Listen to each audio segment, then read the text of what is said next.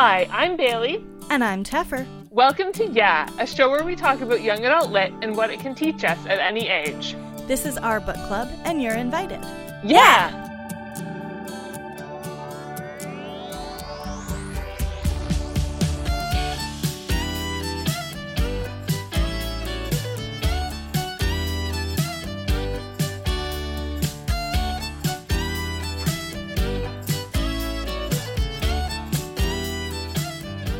We have a special guest with us. As part of our patron perks, we are we have invited our patrons to join us for the Harry Potter series um, to do a book of their choice.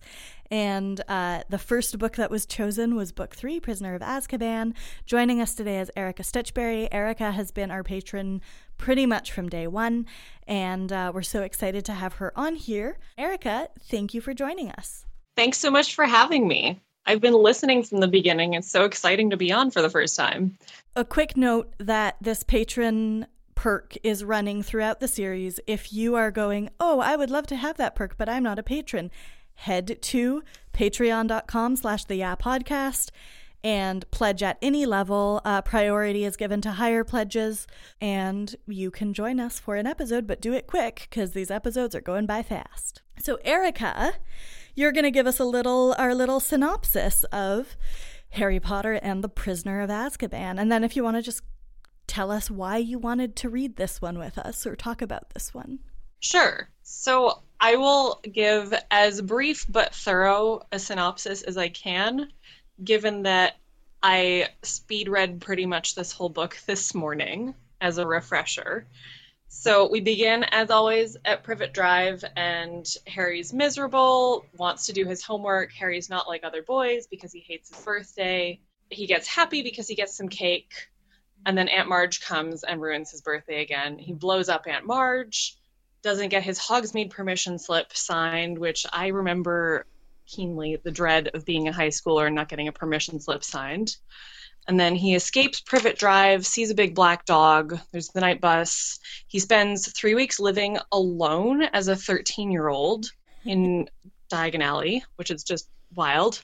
And then he goes back to Hogwarts, and turns out Sirius Black is out to get him, and that's why it was such a big deal when he went missing, or other people thought he went missing. And then there's a lot of Quidditch stuff. Professor Lupin shows up at Hogwarts and teaches Harry how to cast a Patronus charm, which Harry uses successfully for the first time against Malfoy. Also hilarious. And then Hermione takes too many classes and has to be in class all the time, including multiple times at once. And then there's some time travel, which is how Hermione was taking so many classes, and turns out Sirius Black is the good guy, and the end.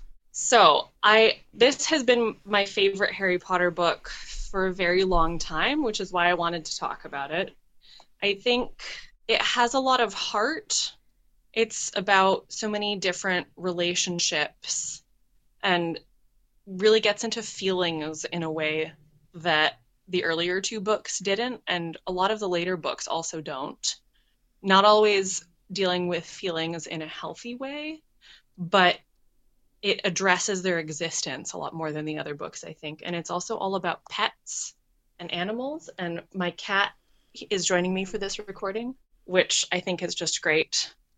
Um, and I also, so last week, I know you were talking about sort of where the dividing line is between this being children's series and a young adult series. And you were saying that it's between books three and four. And I actually, I feel like that transition happens gradually throughout this book. There's a lot of maturing that happens in it. And I think that's why I like it the best. That's such a great point. Because definitely reading through this one, um, I was feeling like, oh, this feels more young adult than I remember it feeling. And I also remember reading this one as a teenager. And for me, this was like that feeling of every book getting better, right? Each book being better than the last is really what like sticks with me with the Harry Potter read through. And I remember getting to this one and being like, okay, like this is new, this is stepped up, there is more going on here and I do think a lot of that is the the emotional depth that you mentioned in the book.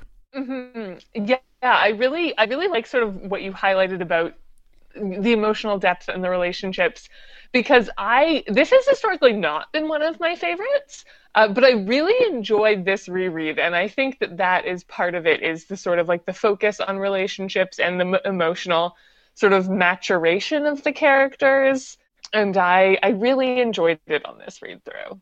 A big component of that emotional maturation, I think, is the different light that things keep being cast in throughout the book. So at the beginning, we think that Sirius Black is a bad guy and Lupin is just some random teacher.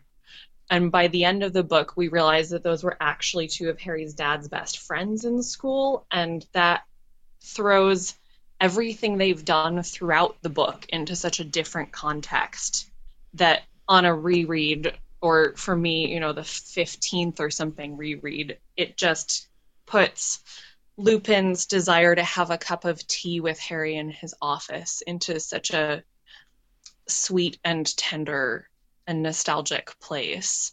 That's perhaps inappropriate for a teacher to feel towards his student, but that's a different issue. I don't know. I don't know if I would say that Lupin's feelings towards Harry are inappropriate. I think Lupin, more than any of the other adults in the book, models appropriate boundaries especially in this one. And you know, it's referred back to over and over as Lupin being the only competent Defense Against the Dark Arts teacher they ever have in their tenure at Hogwarts. I don't know. I think that's interesting to think about because I I mean, you are a teacher and I am not a teacher, so I'll be interested to hear more of your thoughts on that. Um, but I do feel like Lupin, more than more than the other people who have known Harry's parents, certainly more than Sirius, is good at drawing the line between Harry and James, and good at saying, "I'm going to meet this child and get to know them, but I understand that this is not my best friend come back to life."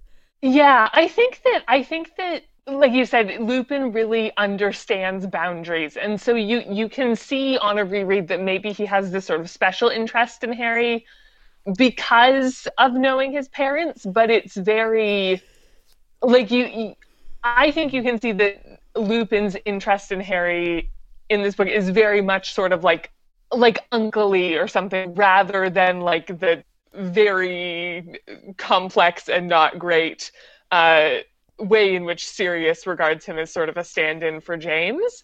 Um, and I think you can also, I think you can very much read that like maybe Lupin has like a specific interest in Harry because of this connection, but that he would also, I think, like show this same level of care to Harry just being like a student who's having a hard time.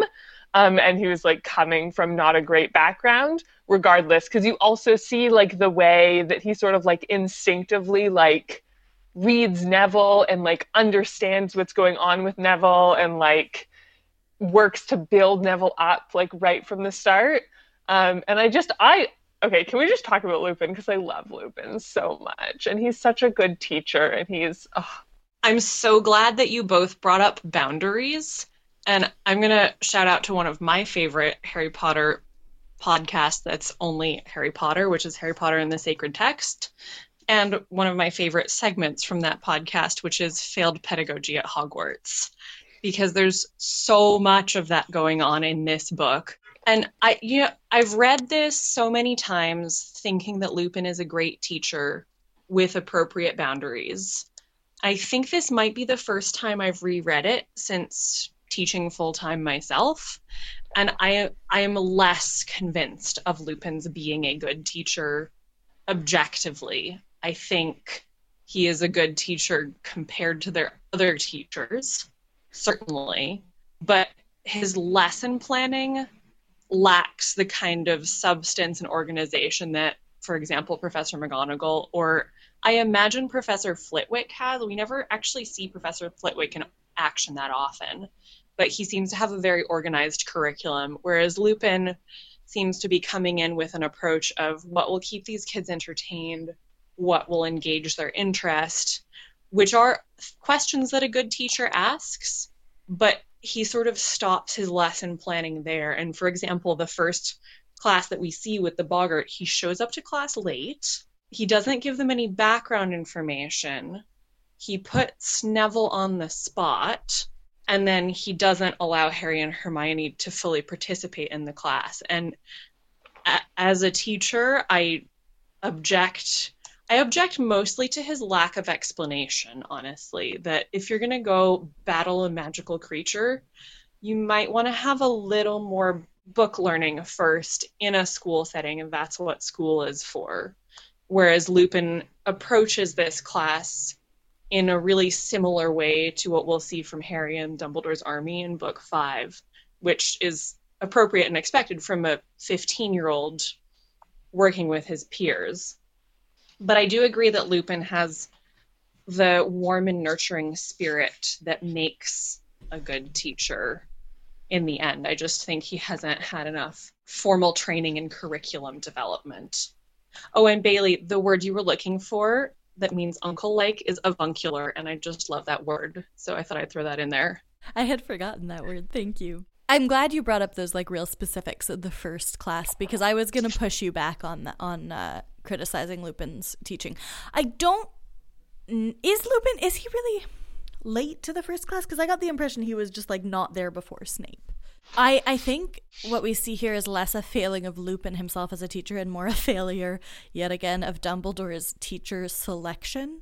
Because Dumbledore often selects teachers for Defense Against the Dark Arts with an eye to keeping Harry safe rather than an eye to giving his students the best education possible. And, you know, Lupin, as far as we know, I mean, Hogwarts teachers don't get formal teaching training you can graduate Hogwarts and immediately be invited back to teach at Hogwarts, and you don't have to go through secondary education, and you don't get trained in curriculum planning. And Lupin, as far as we know, has kind of been hiding out drinking Wolfsbane potion and being very poor for 10 years. Um, and just got invited to be a teacher and kind of like Harry building Dumbledore's army is also just sort of making it up on the fly. But I do want to give him a shout out in terms of uh, preparing his students for exams because if his job was preparing students for their exams, he does do a good job with that. And that's something that gets mentioned later in the book or in the series. I cannot recall. But um, I also like that Bailey brought up Lupin's relationship with Neville because that to me really is kind of what moderates my opinion of his relationship with Harry because I do see Lupin having the same relationship with other students. And I also see Lupin actually having a mature adult relationship with Snape and maybe being the only adult character that we see apart from McGonagall having a mature adult relationship with Snape and like having very clear boundaries there of like we're never going to like each other but he helps me out and i'm going to help him out because we're colleagues and that's what you do. But yes it is hard to say if that is because lupin is a particularly competent adult or if he is because he is the rare competent adult that we see in this series. Yeah that's fair. So i want to circle back to what you're talking about about Hogwarts teachers being unqualified and not like having education that they have to go through. Because I think in general, yes, the textual evidence supports that. I'm very curious about that with Lupin on this reread though, because of a very small detail when he's introduced, which is that so when when we meet him on the train his uh, like suitcase is described and it's described as having professor rj lupin in peeling letters on it, which suggests that he has had this suitcase that says Professor R.J. Lupin for a long time. So this raises so many questions to me of like did he has he always wanted to be a teacher and like tried before was he like teaching in muggle schools I'm just, what is Lupin's backstory in Read This? Because I think that we have strong textual evidence that, like, he has at least, at the very least, conceived of himself as a professor, or somebody has conceived of his of him as a professor for a long time. So I want to know why he has had this suitcase, like for several years at least, that says Professor R.J. Lupin on it. Bailey, I love that detail, and I'm now imagining Lupin having gone to Muggle Teachers College because werewolves are clearly not accepted in wizarding society. So maybe he has done teacher training and just didn't pay attention in the lesson planning classes and has been teaching perhaps not defense against the dark arts, maybe something that you can have a more free form curriculum with, like a literature class or something at a community college. Like being a community college teacher would really fit in with his sort of shabby aesthetic, I think. I love that idea because, or maybe it's aspirational that he's wanted to be a teacher. And so he got that luggage made to remind himself of what he was hoping for. I've also been thinking about just the absolutely wild power dynamics between the teachers at Hogwarts, including Lupin and Snape, who were childhood enemies, and Lupin is getting over that, and Snape is not able to. But also, just there's a scene right after they get off the train for the first time, and Madame Pomfrey offers Harry chocolate, and Harry says, "Oh, Professor Lupin's already done that," and Madame Pomfrey says, "Oh, we've finally got a defense against the dark arts teacher who knows what he's doing." And that made me wonder, was Madame Pomfrey still the school nurse when Lupin was a student? Like, does she remember him as a student? And how many of the teach how many of the other teachers on faculty were students of their colleagues at one point in time? Like we know Dumbledore has been there forever. I'm sure he taught all of the other teachers except maybe Professor Flitwick and McGonagall.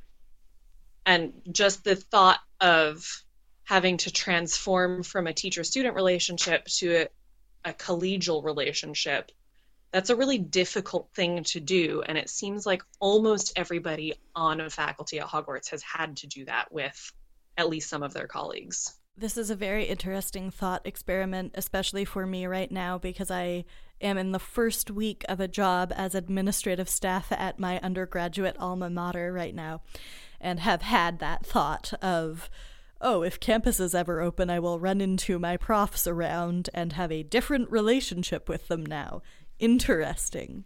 I love the idea, though, that Remus Lupin lost his best friends was rejected from society and went and built a life in the muggle world. Um, I want a spin off series about Remus Lupin teaching community college. Uh, I like to think that he also went abroad, like maybe he was in the colonies. But I, I also, when thinking about him having been taught, having having gone to teachers' college, we have to remember that he would have gone to teachers' college in the 80s in Britain which I don't think is necessarily the place to get the most forward, student focused, uh, excellent training and pedagogy. Certainly, I would say probably organization and curriculum building would be stronger, but but I feel like probably his connection to the students and, and personability is that a word? I don't know, is innate. I have thought about the sort of like student prof relationship thing that happens, but frankly, like I went to a pretty small undergraduate program faculty wise, and I think as far as universities go anyway, it's extremely, extremely like commonplace even in the muggle world for people to end up working as colleagues with people who taught them. Yeah, it is fascinating to think about these sort of like te- like student colleague relate or like student teacher and then colleague relationship dynamics because we do have like we have a subset of the Hogwarts teachers who are all pretty much the same age, like Trelawney, Snape, um, Lupin, and then we have yeah this whole like I'm pretty sure I think there's canonical references to um, the Marauders being taught by McGonagall. Um, there's definitely, definitely, Madame Pomfrey was the matron when Lupin was at school. That is referenced for sure, because it's referenced that she would like bring him to the Whomping Willow to transform. So many interesting dynamics. I know on Witch Please once they referenced that they want like an HBO miniseries about the Hogwarts professors, and I would just like to co-sign that I want that so much.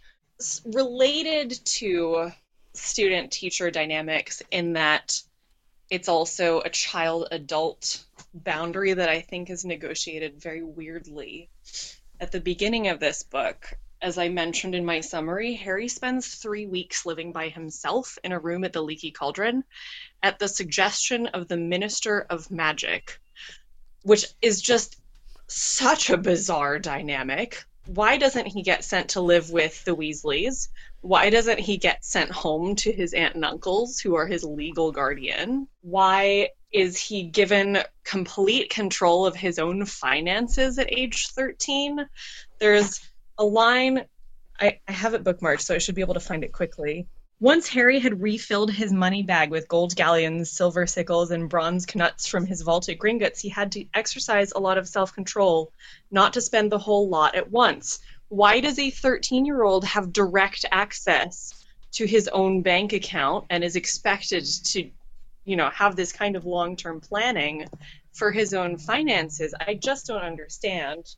And and the fact that the minister of magic is the one encouraging him to live on his own for three weeks and it seems like he's eating all of his meals at the ice cream parlor i'm just eh, you know as a 13 year old i thought it sounded great as an adult i'm really worried about who's responsible for harry's not not his bodily safety that seems to be well taken care of but just his day-to-day well-being and like are you showering harry are you eating a vegetable now and then because really uh, grown people can't be expected to do those things for themselves all the time. Certainly 13 year olds can't be. I have a theory about this, actually. My theory is that it's kind of innate wizard born disdain for muggle borns, and that Cornelius Fudge assumes that Harry, having been taken care of by muggles, has been taking care of himself.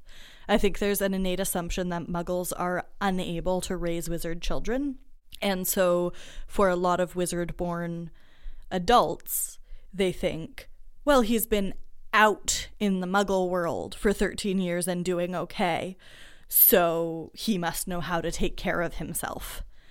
And, and just assume uh, because there's an assumption there that a wizard born child knows more than a muggle born adult. That is my theory on it. That's really interesting. Yeah, because I was wondering about that with the finances. Is basically just like if you are in a situation like Harry, where you're you have legal guardians who are not your parents, but then you also have you know an estate that your parents have left you, um, and if your legal guardians are Muggles, then they're only your legal guardians for some things, but they're not in charge of your finances or anything. So it's just like, ah, I guess you've turned 11. Now you can look after your own money and it is you're right erica it's bananas and it is this very much like they're like oh fudge fudge is very much like well the thing that's important is that he is protected from sirius black which he will be if he's in diagon alley and all these people are keeping an eye on him and doesn't matter yeah what he eats if he bathes and in some respects, we see Harry showing a remarkable amount of like self discipline for a 13 year old in this book because there's the whole thing you referenced at the beginning, Erica, with like he has to he has to be motivated to do his own homework. Um, with like his guardians directly forbidding him from doing it, which is quite remarkable uh, for for a 13 year old that he is like this this motivated to actually do it, even though he's like actively being prevented from doing so. I love that point about the homework, Bailey, and I think this is actually a really deep piece of character development on Harry's part in that he is just a very contrary person and he will do whatever he's told not to do. Malfoy knows this. Malfoy often tries to play on this character trait by telling Harry that, you know, he isn't supposed to do something, for example, going after Sirius Black. But the only time we ever see Harry wanting to do his homework is when he's at the Dursleys and it's his only magical outlet.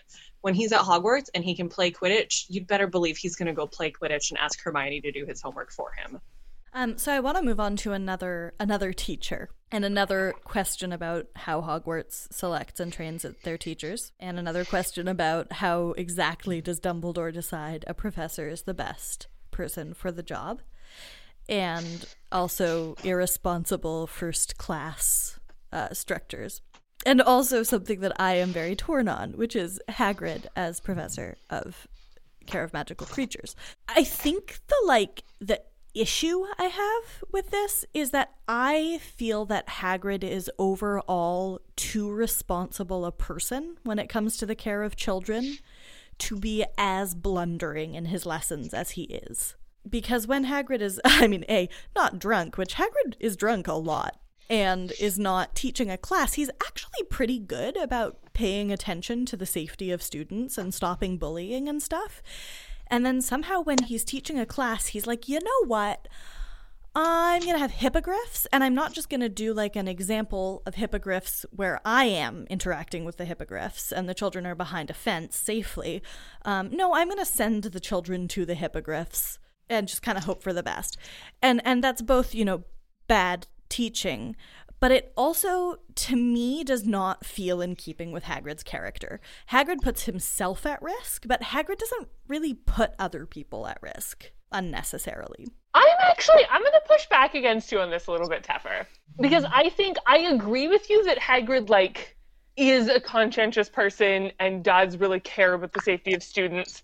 I think that Hagrid is sometimes bad at assessing the risk to other people um, because of a sort of like failure of putting himself in other people's shoes is not exactly the right thing. But I think that this is very a very similar parallel. Um, and so, in keeping with his character, to something that he did last book, which was send Harry and Ron into the Acromantula nest.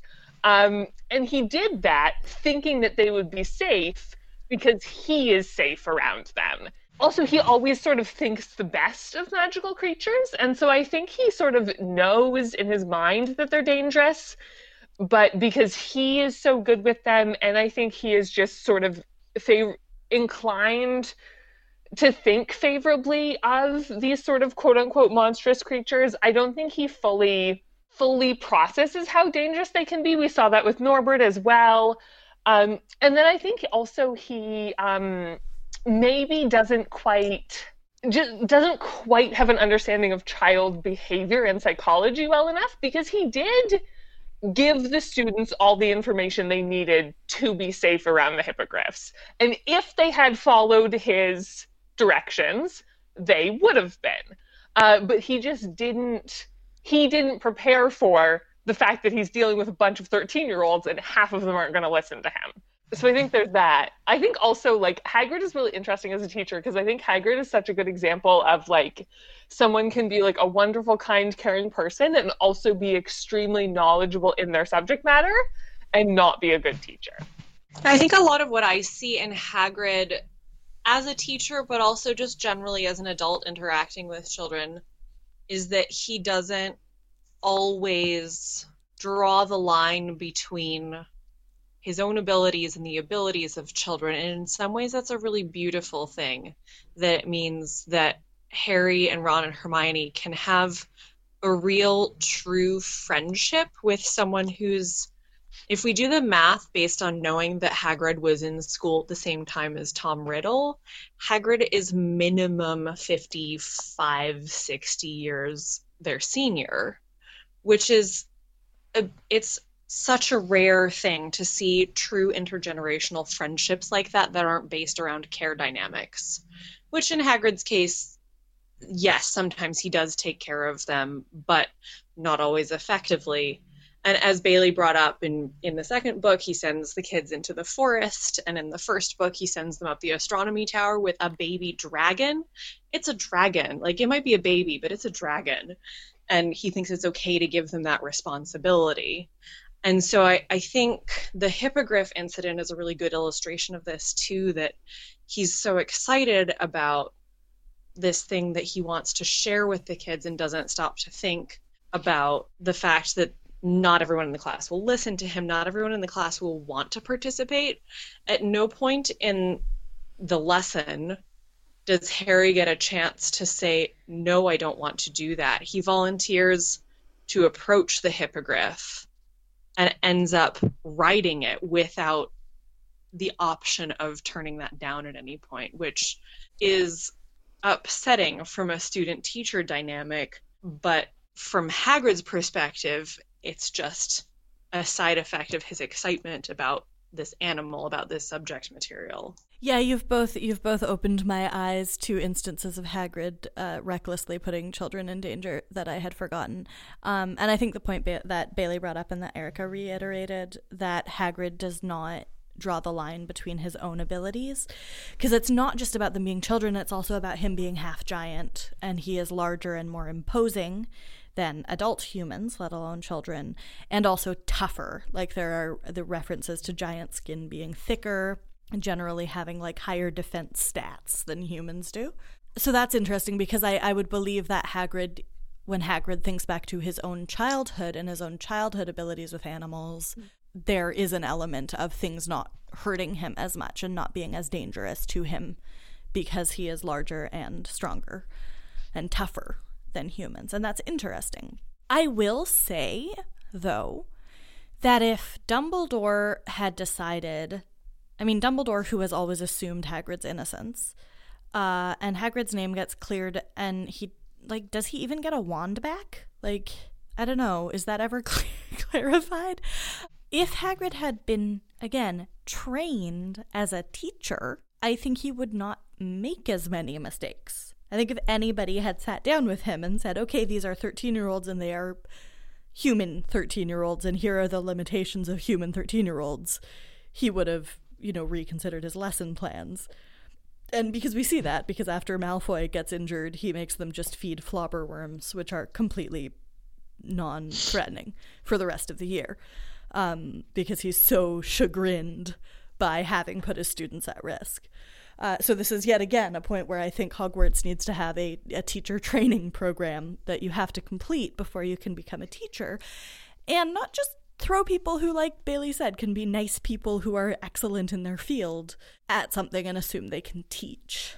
Yeah, so Hogwarts is a great um, metaphor for the university on that on that front. Uh, sometimes, I mean, I have had excellent profs in university, but I have also had some people who are very good in their field and don't know anything about teaching so I want to I want to talk about one other thing with Hagrid that I think will segue into another subject that I think we need to touch on, which is there's a moment that I love with Hagrid in this book where I think is one of one of like few examples in this series of like an adult really like talking to the children about like emotions and interpersonal dynamics in a really helpful way that helps them grow as people.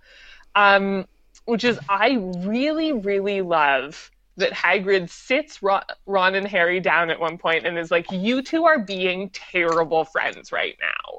And you need to shape up because you're treating Hermione horribly. And like, I understand that the original conflict had some fault on both sides, but like, this is your friend. She is struggling. She is suffering. You're being assholes. Be better. That spot was really moving to me on this reread. Ron and Harry don't have a great track record towards Hermione in general. I almost think they've come to think of her as being impervious to emotions because she doesn't let her feelings show a lot and most of the reason they come out in this book is that she's just so tired she doesn't have control over them anymore and this is a really pivotal moment in their relationship with each other Hagrid makes them think about Hermione as a full person and not just a brain. And as as someone who sometimes gets cast in that role of being the brain, that's a really important piece of development, both in the trio's relationships with each other, but also the audience's relationship with Hermione. It makes her more of a real rounded character. I talked about astrology last week, and if you will forgive me for taking another brief foray into astrology, uh, because I want what you said about Hermione doesn't let her emotions like rule her, and Harry and Ron do. Harry Potter is a Leo. He is a fire triad. It's just a lot of big. Ron is a Pisces. I am a Pisces. Pisces have a lot of feelings and are all in their feelings all of the time. And Hermione is a Virgo. And Virgos are known for being very controlled, very goal oriented, um, and not all in their feelings. And I I I just wanted to point that out because I always think it's really funny when a book that I where I don't think the author necessarily would have thought about the astrology signs, but they still match up. I always really like that. Uh, but also, yes, like Ron and Harry are frequently terrible friends to Hermione, and Hermione is always, almost always, a very good friend to them. And I like this thing in this book where the two who are all in their feelings all the time are the boys, and the one who has a cool head all the time is the girl, because that is refreshing.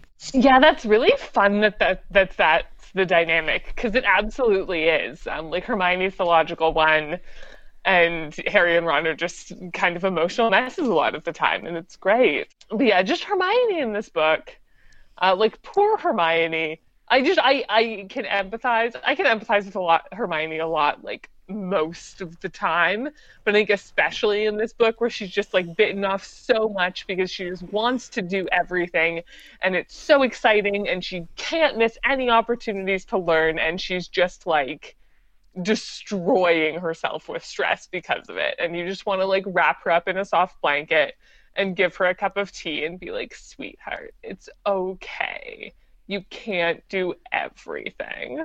I also relate so strongly to Hermione's academic FOMO. It's the only kind of FOMO I've ever experienced personally. But I do want to push a little bit on Ron and Harry being at fault and Hermione not be being at fault in this particular issue because it all started because Hermione was super dismissive of Ron's feelings about his pet rat, who turns out to be a traitor and a murderer.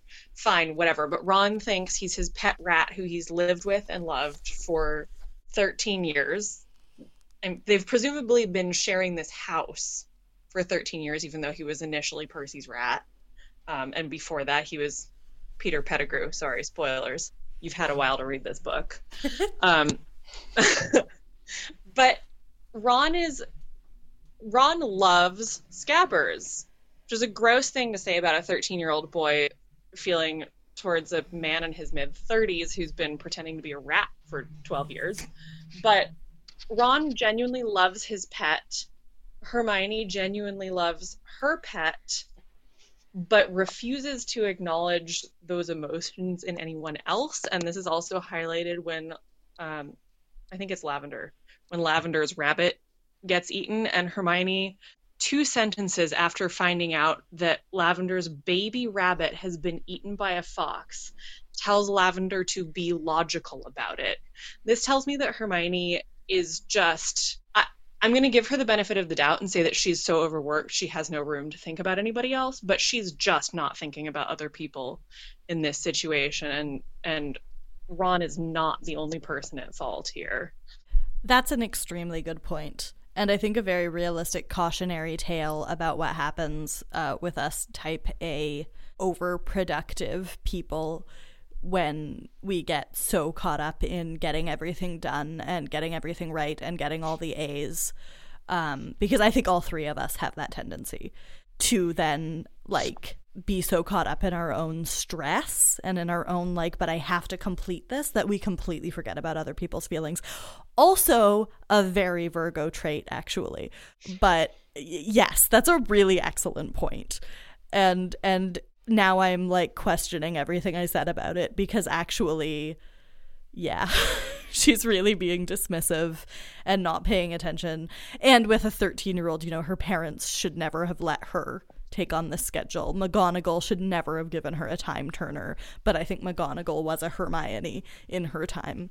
Lot of irresponsibility in the adults towards Hermione, which, you know, is something that can be said about the way adults dealt with gifted children in the 80s and 90s, actually. I really want to say something about the time travel episode, which is so pivotal in this book. And I've been interacting with a lot of literature that deals with time travel recently, and I think this book does it very well in that there's no ambiguity about whether the time travel has happened or not because of things that don't make sense without it happening.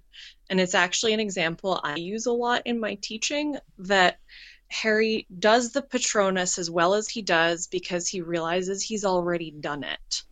And if, as a teacher, if you can get your student or as a person who's trying to learn something, if you can get yourself to realize that you have already done something that you're trying really hard to master or to do for the first time, if you, it's not even hope, it's the knowledge that it has already come to pass and therefore is a reproducible event. That's just such a helpful illustration for me to have in my arsenal. And I do specifically reference this book because I'm usually working with teenagers when we talk about it. So that that specific scene with the Patronus, with Harry's sudden realization of his own competence, I actually wonder if that might be the moment when the series shifts from being a children's book to being a young adult book is that Harry realizes he's had this power all along, but it's the realization that he has it that allows him to use it. I'm so glad you brought that up because really the realization that that element of it realizing he can do it because he's already done it is so potent and I think is is kind of what Harry being able to generate a corporeal patronus which impresses everything everybody hinges on is that he saw himself do it and so he could do it. But the other part of that realization that is so potent and poignant is Harry realizing that the person he thought was his dad taking care of him was actually himself. There's a transition there from being a kid, I mean really kind of heartbreaking moment, but but really important moment of being a little kid waiting for your parent to come and rescue you and then realizing that you're the one rescuing yourself. I do feel like that ties kind of nicely with actually with the irresponsible independence of a 13 year old living in London alone for, for three weeks. Uh, it's very much a book about Harry learning to take care of himself, which he then carries way too far in the rest of the series. Erica, thank you so much for joining us to talk about Prisoner of Azkaban. It's been such a pleasure. Thanks for having me on. If you want to be on one of the Harry Potter episodes, run, don't walk to patreon.com slash yeah podcast and uh, pledge at any level to get a shot to be on one of these. Thanks for listening to Yeah. If you want to leave feedback, suggest a book for us to read, or just say hi, send us an email at theyapodcast at gmail.com. You can follow us on Twitter at Yeah Podcast and individually at The Balesosaurus and at Tefferbear. If you like the show and want to help us make it even better, consider being like Erica and supporting us on Patreon. You can get all kinds of great perks, including early access to bonus content, shoutouts, guest appearances, including on one of the Harry Potter episodes, and more. Head to patreon.com slash yapodcast to donate. Shout out to our patrons, Catherine Resch, Erica Setchberry, Kat McGuire, Lizzie Tenhope, Chantal Thomas, and Matt Dever. We have merch. Hit the merch link in the description of this episode to get some from the fine folks over at TeePublic. You can also support us for free by leaving a rating and review on Stitcher or Apple Podcasts, and by sharing this episode with a friend, or by subscribing to us on Spotify. Special thanks to Great Bear for letting us use their song Jenny's Groove as our theme music. You can find their music for sale at greatbearmusic.bandcamp.com. This episode was produced by Tefra Jemian and edited by Tom Zalatni as part of the Upford Network. You can find out about all the great shows on our network at upfordnetwork.com.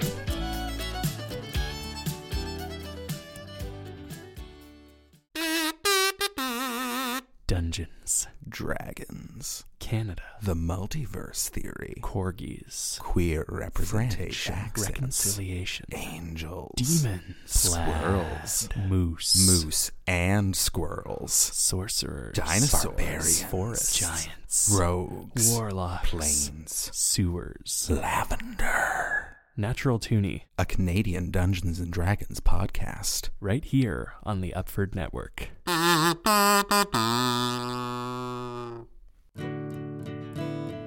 Hi, I'm Howard Mitnick, host of Gateway Music. Join me as I talk with people about the artists and albums that changed their lives, and about the artists and albums that changed mine. Available on the Upford Network and wherever you get your podcasts.